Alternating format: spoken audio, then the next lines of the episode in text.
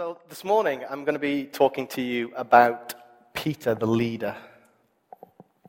And with all of my heart, and trust me when I say this, I really want to honor uh, the flow of the Word and Holy Spirit to this community. So, my prayer is God help me to do that. Um, because I just feel so acutely aware as I stand here now that the Lord has started to speak to us, started to stir things up in us that is hugely significant. And I want to, in some small way, add to that rather than distract from it. So, Holy Spirit, He's very powerful. He can help me to do that. So I will. I spent, have, have spent a lot of my life uh, professionally uh, talking about leadership to leaders. And I've written quite a bit about it. And if I get another prophetic word about writing a book on leadership, um, that will be very many words indeed. Um, and I, I, will get round to it at some point. Um, I don't claim to be an expert. Um, I only ever speak as a fellow traveler about anything. Because you never, ever stop learning. Ever. But in talking about Peter the leader to you, um, and having said I talk a lot about leadership to leaders, I, I need to say something that makes sure that none of you feel excluded from what I'm about to say. So I'm going to do that by helping you to understand something very important, which is that every single one of you is a leader. Can I say that? I just did, to be fair. the question is do you believe me? Because some of you are probably going, well, I'm not a leader. Leadership is best summed up as influence. And I guarantee that there is someone somewhere that you are influencing, even if you would not say you are a leader. And so, my thesis to you is if you are influencing somebody, you are a leader which means as long as you're alive, you're a leader, because just by existing, you create influence. So, is everybody okay with being a leader?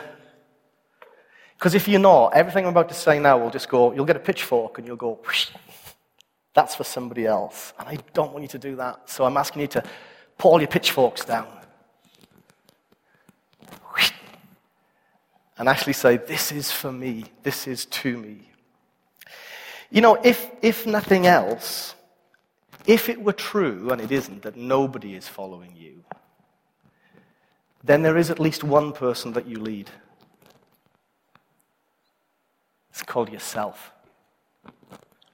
And Proverbs 16:32 says this: Better the person who can rule their own spirit than someone who can take a city. You know, I hear so much about city transformation. Let's take the city, let's take the nation, let's take the world for Jesus. And we can't even lead ourselves. Proverbs 16:32 says, "Better to be able to lead yourself than to be able to take a city." As you know, my definition of maturity is always both and, okay? so and I'm going to do this over here, over there thing. Apologies, kind of works. Over here, I'm leading myself. Over here, I'm taking anything I can get my hands on city, nation, world, Mars, anywhere there might be life that needs to bow the knee, assuming it's got a knee. And if it hasn't, it'll be the equivalent of. So it's both and. But if we're going to engage with our mandate to engage in the city and, and we're going to follow the Great Commission to go make disciples, I can't help thinking that leadership is embedded in both of those things.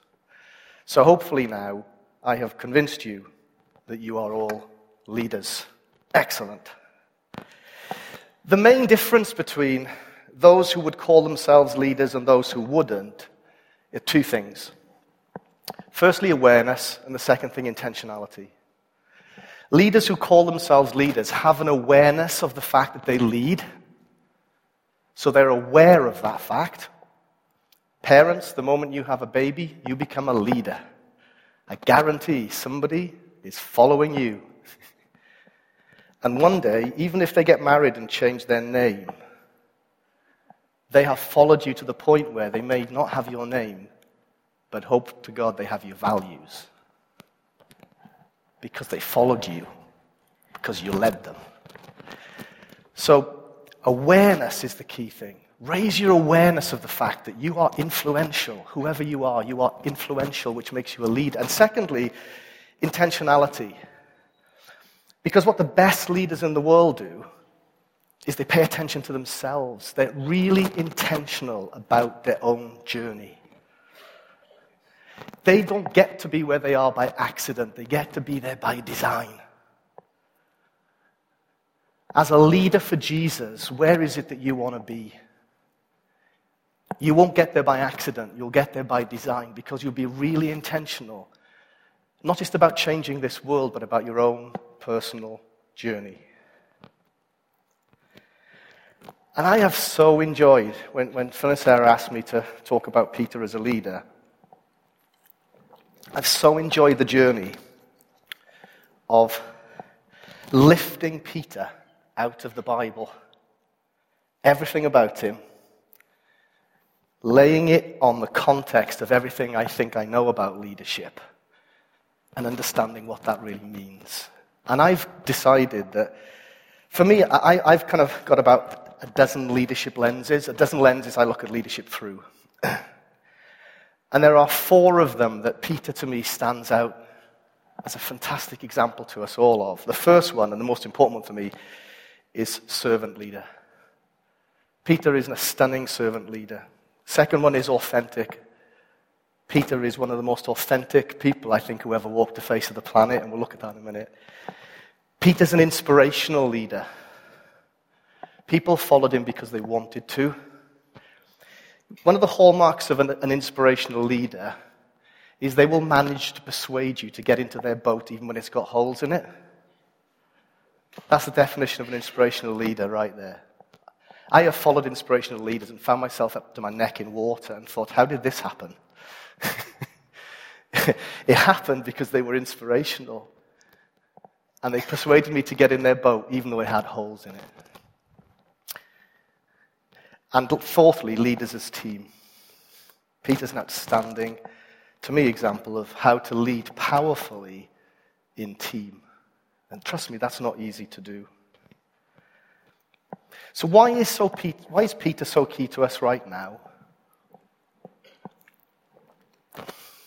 I think it's because over the last few weeks, I've just sensed us raising our level of thirst and hunger for God to fill us and feed us. Came out again this morning. I think every one of us who listened to, to Sarah's talk last week would come away feeling thirstier and hungrier than we did before because it was very salty. I was praying this morning, God, make this word salty. Meaning that when we've heard it, we go away more thirsty and thirstier, more thirsty, who knows, and hungrier for God's Spirit and God's Word. And Peter was a man that the Lord raised up to lead in an unprecedented time of outpouring. So he has to be a key figure to us for that reason alone.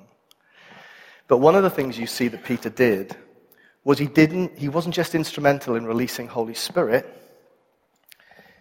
Almost invariably in the process of stewarding Holy Spirit, Peter is referencing scripture left right, and center.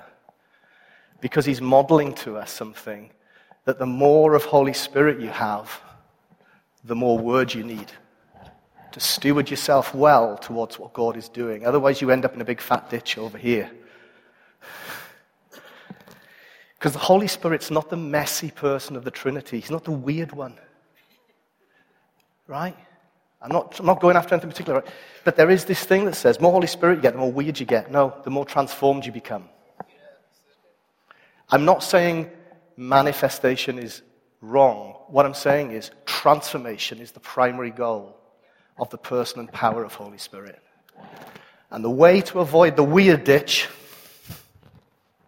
is to do what Peter did constantly anchor people back to Scripture. This is that which was written. These men are not drunk. Let me explain to you from Scripture what's going on here. And he did that beautifully well. So I think he's a brilliant example to us of someone who showed up as a leader in an unprecedented time of outpouring. Oh, what a great role model for us. Peter was amongst the 12 disciples, as you know. He was one of the first to be called.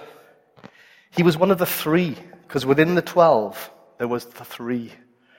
You often find Jesus picking up Peter, James, and John and scooping them out with the 12 and doing something with them.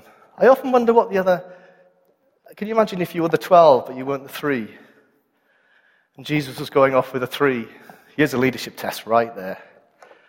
Oh, what's so special about them? Why not me?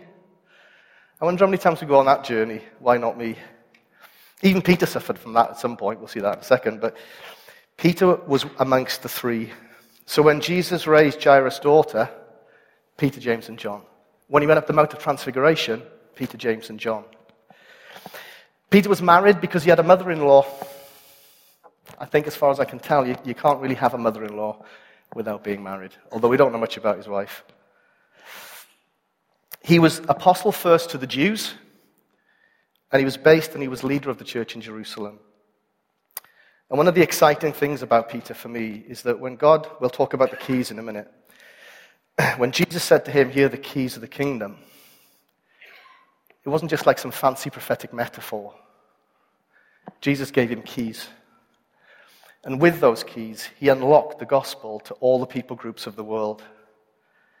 And that was, was fantastically exciting to see that in Scripture. And then, having unlocked the gospel to the Gentiles, he effectively tag teamed with Paul. So Paul overtakes Peter and becomes effectively the apostle to the Gentiles. And even that transition's interesting. We'll see that in a minute. So let's just look at Peter, the transformed leader, because I've described Peter as servant, authentic, inspirational, as team. But one of the most incredible hallmarks of Peter, as, as um, James and Sarah did a fabulous job of helping us to understand, is he's one of the most transformed leaders you'll ever encounter. If you know any of Peter's story well, you'll know that he was incredibly impulsive. Speak first, think second. You know, every weakness is a strength and every strength is a weakness. But he transitioned after three years with Jesus and being baptized in the Holy Spirit. He became a much more considered individual. He was very self assertive. Under the influence of word and spirit, he became strong but submitted. He was really challenging. He'd even take Jesus on. Jesus, no way. You're wrong, right? I mean, what a guy. Um, he became, he never lost his authoritativeness, but he became humble. And can you see the beautiful redemptive nature of sanctification here? It takes everything that you thought's wrong with you and he makes it right. it's beautiful. He was a bit inconsistent. I will not deny you. Trust me. I will not deny you. About four verses later, I have no idea who this man is. You're thinking, what went on there? Fear took hold. He became relentlessly consistent, Peter, in his leadership and his ministry. Before, he was quick to speak, but he became very willing to listen. And that's one of the hallmarks of servant leadership. He wavered, but he became incredibly confident.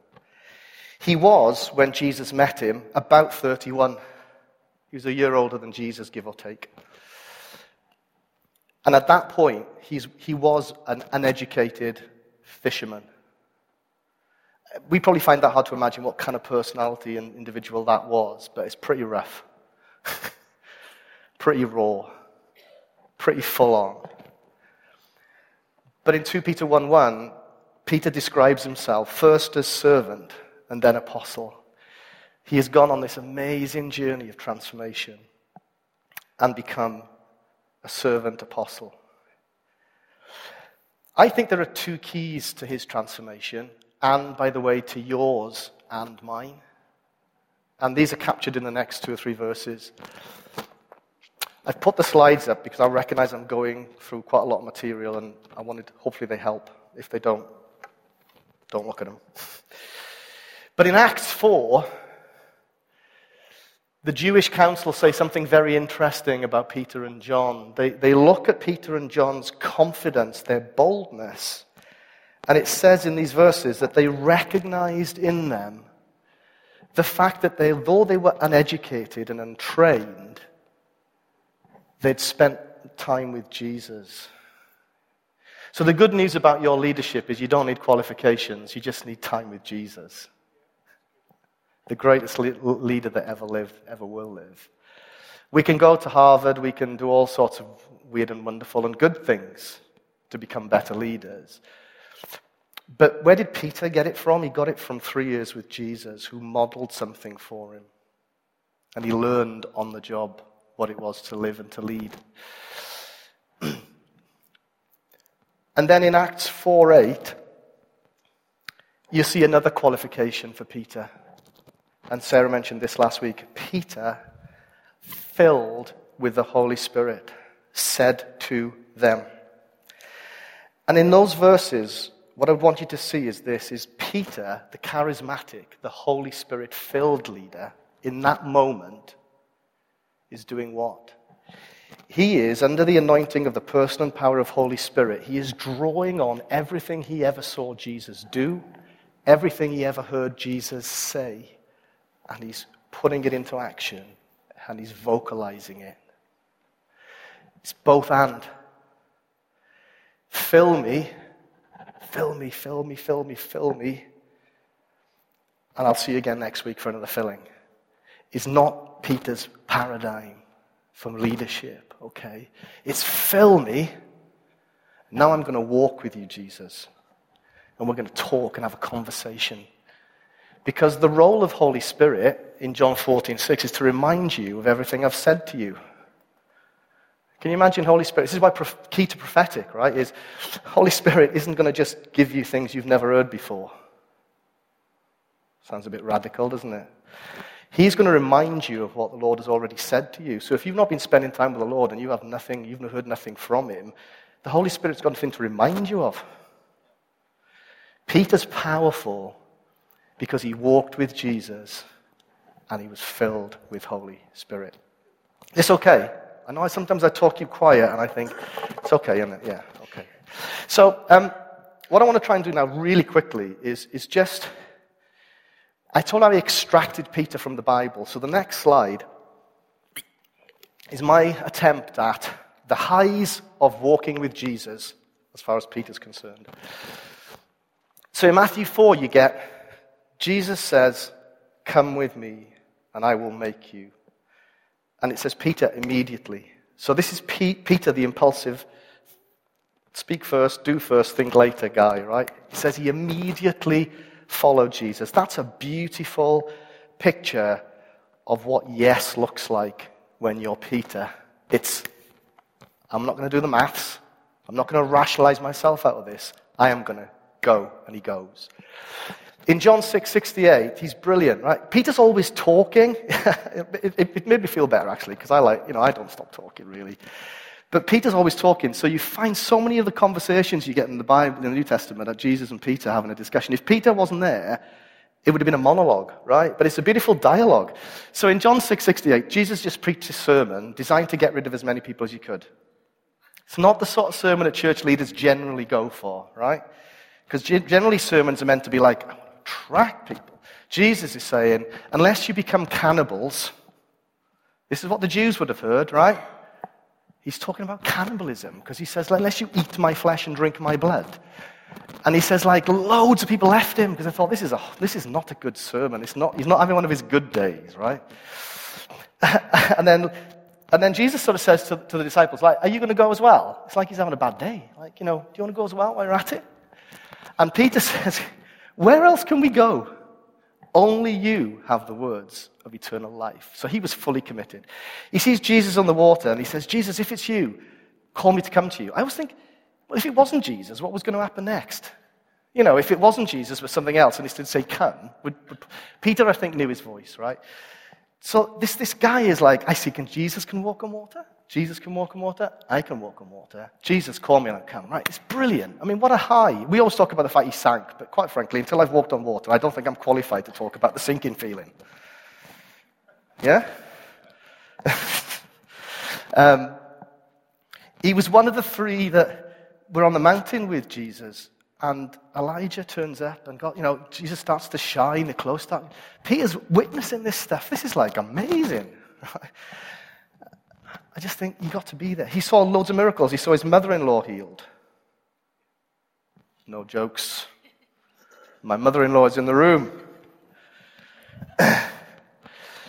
he saw the fig tree cursed. Jesus cursed the fig tree. And Peter says, Jesus, that fig tree you cursed the it's kind of like died, right? So Peter's processing with Jesus all the time what's going on.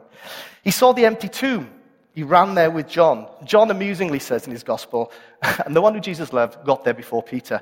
It's like, if you, if you study the relationship between John and Peter, it's fascinating, right? It's like as if John in his gospel is like making the point, I can run faster than Peter. The one who loved him got there first. Um, but he got there, he saw the empty tomb, and he saw the raised Jesus. And then he was beautifully restored, as James did such a stunning job of helping us to understand. He was restored from failure, okay? And then he got a prophetic word about old age. I love this. Jesus said to him, When you were old. Do you know the first thing I thought when I heard that was, that means he's going to live until he's old. Very important when you're in prison and you think they're going to take your head off. Why did Peter sleep between the guards? They were, they were, they'd just taken James's head off, right? Peter's in prison. He's sleeping like a baby between four guards on a four off, four on rota. Why is he sleeping? Because he thought, Jesus said, when you're old. So whatever these turkeys are up to, they ain't killing me now. Right? So he, he stewarded the prophetic word really well. So some of the highs, some of the lows. These I really like. I like the lows. Do you like the lows of Peter? These kind of speak for themselves, really. Jesus said to him, Get behind me, Satan. Have you ever heard that? Jesus say that to you? Can you imagine what that would do to you? You know, I was thinking, Jesus, you know, this man, what are you doing to his self image and his self confidence? Get behind me, Satan. Talk about getting good at feedback. Right? None of you are, you know, like this, right? Leadership 101, get good at, at receiving feedback and get good at giving it, perhaps not as full on as this. But Jesus actually said that to him. Then Jesus wanted to wash his feet, and he said, You're not washing my feet. And then Peter said, Jesus says, Unless I wash you, you have no part in me. Right, wash the lot. Right? This is Peter saying, like, give me a bath. Right? I'm not just wanting the feet, well, I want the whole, full Monty. Right? And then Peter, then, and Jesus in Luke 22 says to the disciples, if you, if you've got a cloak, sell it and buy a sword. Right? So what did, what did Peter do? Sold his coat and bought a sword, right? Can be forgiven for thinking that was a, you know, the right thing to do. Um, next minute, get into a bit of a sword fight, lops off the priest's with him. I'm thinking, oh my gosh, Jesus told you to buy it. He didn't tell you to use it, right? And so he's kind of working out what's this like following Jesus all about? Because it's radical obedience, right? But it's not going beyond what Jesus said. And then, and then just like five, you know, five minutes after he said, I won't deny you, he goes to sleep in a prayer meeting. Jesus gets more prayer and he goes off to struggle, comes back, they're all asleep. Three times. I mean, you do wonder, don't you? Jesus' leadership school, right? These guys are not showing up in a glorious way here. But they kept falling asleep. And then John, having said he would never, and Peter saying he would never deny you, then says, I'm not his disciple. Never seen him before in my life, don't know who he is. And, and then Jesus, in conversation with Peter, says, When you are old, your arms will be outstretched and you will go where you don't want to go. Which is a prophetic work of a different kind, because basically at that point, Jesus is predicting that Peter will be crucified when he's old. And then Peter, I think, having got that word, sees John, the guy who's always showing off because he can run faster. And he's the one that Jesus loves, according to John, right? That's how John describes himself, by the way, okay? The, the, Apostle John describes himself as the one that Jesus loves, which would have really wound me up, quite frankly, if I was Peter. So Peter, Peter says to Jesus, so, so I'm going to get crucified. Well, you know, he's just, he's had this word. He says, what about John? And basically, Jesus says to Peter, none of your business, mate. None of your business, right? In, in just briefly whistle stopping to you through that, what I'm saying to you is this, is that Peter, in those examples, is fully showing up as himself. That's authenticity. Jesus wants to work with you on the basis of the person that you really are, not the one you think he needs you to be. He anoints you, not the person you think you need to be. That's authenticity right there. That's Peter right there. Give Jesus you. He knows who you really are anyway, but fully show up as you. And then get good at feedback. But always remember that He is the one. You are, the authentic you is the person that Jesus anoints. Three things about Peter. I'll try and land this as soon as I can. So, three things about Peter that I think are really crucial to us as leaders. They all begin with C. You know me by now. I do like alliteration. The K for keys is a bit of a problem. I just didn't really know what to do with that. Um, Peter's significant events in terms of his leadership journey were his calling. Jesus called him and said, Follow me and I will make you. So even in that calling, there's, the, there's, the, there's a transformational word I will make you. Yeah? Every, I, with all of my heart, I would want every single one of us here today to have heard Jesus say to you personally, Follow me, and I will make you. My question is, where is he leading you? And in what way is he transforming you to become? That's not just the remit of leadership as church leaders, that's the remit of all of us. We're all leaders. Where is he taking you, and who is he making you to become? Confession. Never mind what Peter says. Who do you say he is? If somebody asks you the question, who is Jesus to you? Somebody says to me, who is Jesus to me? What's your confession? Because Jesus wants to build on your confession, not just Peter's. And your confession might be different to Peter's but he wants to build on it. He is the apostle and high priest of our confession, Hebrews. Who is it you say he is? Model Peter in having a confession of who Jesus is to you. He could be your best friend. He could be the one who healed you, the one who restored you. But as an authentic leader, you will have a story that embraces who Jesus is to you.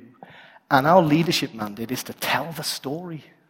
It's called testifying or being his witnesses, if you want to put it in Bible speak. It's owning your story about who he is to you. Not so much who he is to me, who is he to you? That's authenticity right there. And then in John 21, Peter gets commissioned or recommissioned. So I figure after this moment, if I said to Peter, Peter, why are you on the planet?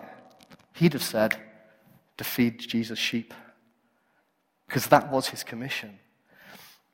Sometimes when I have people around for dinner, especially younger people than me, which mostly most people are these days, unfortunately, um, I will say, Why are you on the planet? Mm, here, sir. What I'm going after is, what, what do you own as the commission on your life? How would you sum up? Make the world a better place, feed sheep, what is it? What is it? I'm really challenging you as leaders, every single one of you, to say, I own the commission that's on my life and I know what it is. Peter knew what it was. Right, I need to really get a move on. Next, we just put a quick list up just because I'm going to struggle for time. So the next list was really Peter filled and led by Holy Spirit. And Sarah encouraged us to to look at Peter's life. And this is a shopping list, really, of the things that Peter explicitly, the Bible records as Peter being involved in at the point when he was filled and led by the Holy Spirit. Can you see he's still using his voice? He's still talking. He's still standing up. So when Jesus redeems you and redeems me, he doesn't turn us into somebody else. I don't have to be somebody else to lead on his behalf. I need to allow him to redeem my strengths and my weaknesses. But Peter here is doing a lot of talking, right? He's 120, he's talking. He's on the 12 of the day of Pentecost and he's speaking. And he's using scripture beautifully to explain what Holy Spirit is doing. And then he has all the miracles. And it's really good just to go through those and just see how Holy Spirit shaped his life. If I was to sum it up, Peter's walk with Jesus and being filled with the Holy Spirit resulted in him knowing power, supernatural power, boldness. He became a very articulate declarer of truth. He had incredible revelation Signs and wonders followed him, and he had supernatural wisdom. And all of those things are available to you and to me. Because we have the same Jesus and the same Holy Spirit that Peter did. So, that prophetic refrain that, that Ruth sang about Acts, what we're doing there is we're just digging into a truth that says, God, you did it then. Please, we know you want to do it again. Do it through us. Do it through us. I'm just going to jump to the last slide because I'm just for the sake of time. But just to say that Peter, under the power of Holy Spirit, opened up the gospel in Acts 2, Acts 8, and Acts 10. In Acts 2, it's in Jerusalem. In Acts 8, it's Samaria. And in Acts 10, it's Caesarea. And every time a people group was opened up, they asked Peter to go. Why? Because Peter had the keys. He opens up Holy Spirit to the Jews first, then Samaria, and to the earth. And that's consistent with what Jesus had said. You will be my witnesses in Jerusalem, Judea, and to the ends of the earth. Peter, having opened up the gospel to the people groups, then partnered with Paul, and Paul took over. And his relationship with Paul is very interesting. If you study the book of Acts, you'll find that Acts splits into two parts Peter and Jerusalem, Paul and Antioch. And Peter and Paul's relationship is stunning. Paul challenges Peter in Jerusalem and says, Oi, every time Joe, James shows up, you go and sit with the Jews. Paul says, I challenge Peter to his face publicly because he was sitting with the Jews every time James showed up. Hypocrite. um, Peter describes Paul as our beloved Paul in his letter. Sometimes difficult to understand. Very different characters. But Peter learned how to show up alongside Paul, and we haven't got time to go into that too much now. But finally, let me just land on, and that's the, sorry, that, just put that slide back up, just, for, just, to, just to fill your mind with some facts. Luke's a doctor. Luke wrote Acts. Very methodical person. If you look at that table, what you can see there is Luke was really intentional in mapping out Peter and Paul's ministry equally. He was really in- intentional about how he shaped the story around Peter and Paul because it's both and. I love that. I love the fact that Luke was really intentional in sculpting the book of Acts to reflect Peter and Paul. Very different characters. Some people will tell you they didn't get on. I'm sure they had their moments, but that's leadership as team, right? That's how it works. But Luke does a beautiful job of mirroring Paul's journey and Peter's journey to give them equal weighting in Scripture. Okay, let's, let's land.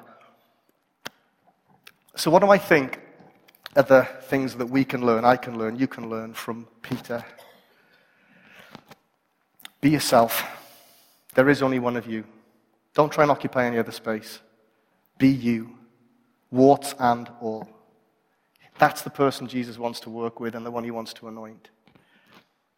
That's authenticity. Embrace your story. Who do you say Jesus is? Your story is unique and it includes him. What is your story? Commit yourself to your own personal transformation. Don't try and take the world for Jesus until you've taken yourself, or at least make it an in parallel process.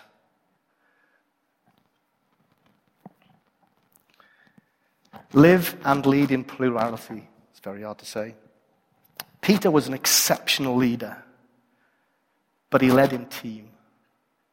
He allowed Paul to challenge him publicly, and he didn't write him off.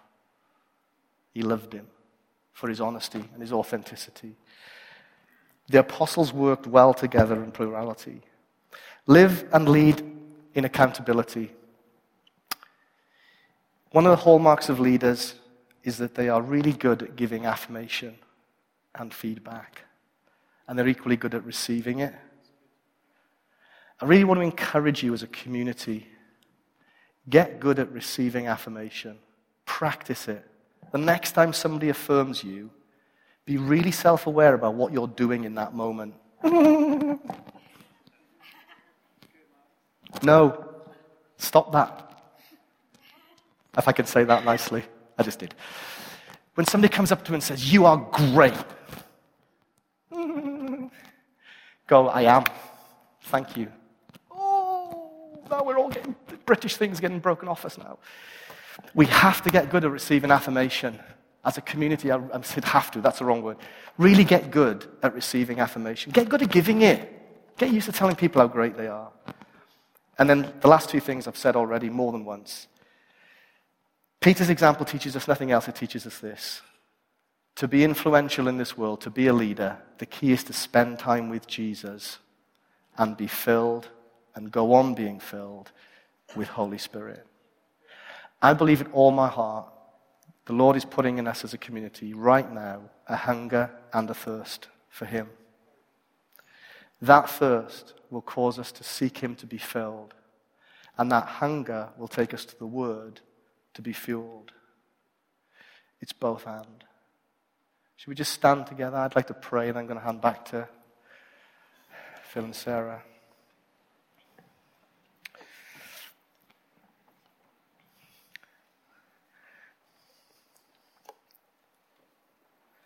With all my heart, I want you to leave this room today owning the fact that you're a leader. So I just want to pray into that first. Holy Spirit, I, I ask you just to move across this room, to move in the hearts and the minds of everyone here, that, that you would help them to own the truth that somebody is following them and that makes them a leader.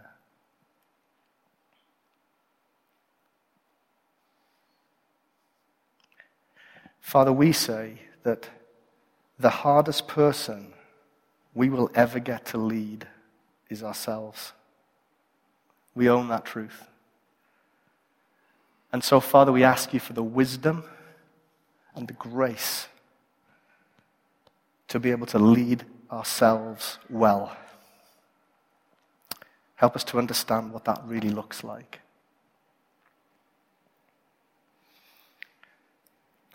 Holy Spirit, I pray, as Sarah shared last week, that you would help us to understand the seal that you have placed upon us in terms of our calling, our confession, and our commission. I would, Lord, I just want everybody in this room to have real clarity about their calling their confession and their commission. Where are you taking them? Who are you transforming them to become? What is the reason that we're on the planet? Who do we say that you are? Help us to embrace our story. And Holy Spirit, on behalf of all of us, I ask you to continue to place within each one of our hearts an unprecedented thirst for you that cannot be quenched by anything else or anyone else but you.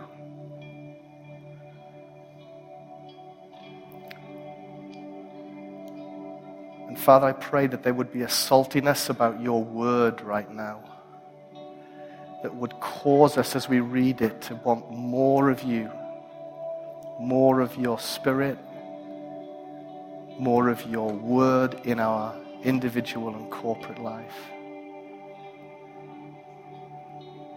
Help us to steward an outpouring of your spirit in this city and in this nation, the like of which has never been seen before. Father, I thank you that every time you pour out new wine, a new wineskin is required.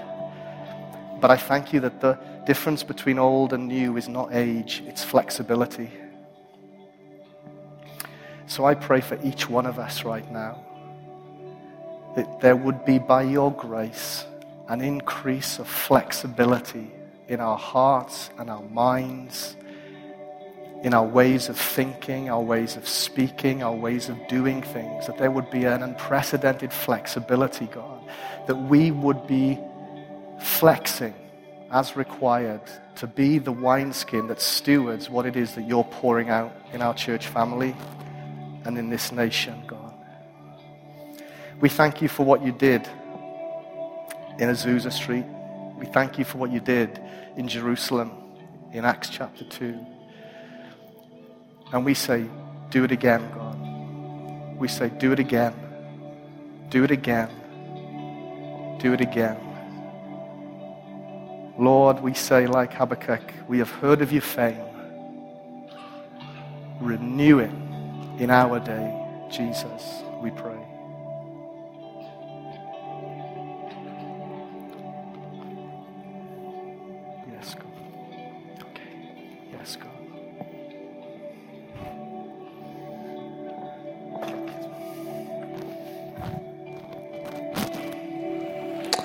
There's so much of what Mark's been sharing this morning that um, I feel like we can take hold of and just allow to create traction in our lives. And um, I just want to encourage you from, from next week onwards, we're really we're going to be diving into 1 Peter and, and looking at uh, chapter and verse and diving into some of the meat of what there is. But um, if you get a chance this week, um, just begin to read through 1 Peter for yourself. Begin to just even look through the lens of, of leadership that Mark's been helping us so clearly see this morning and, and just allow that to fuel you as we continue on this journey together.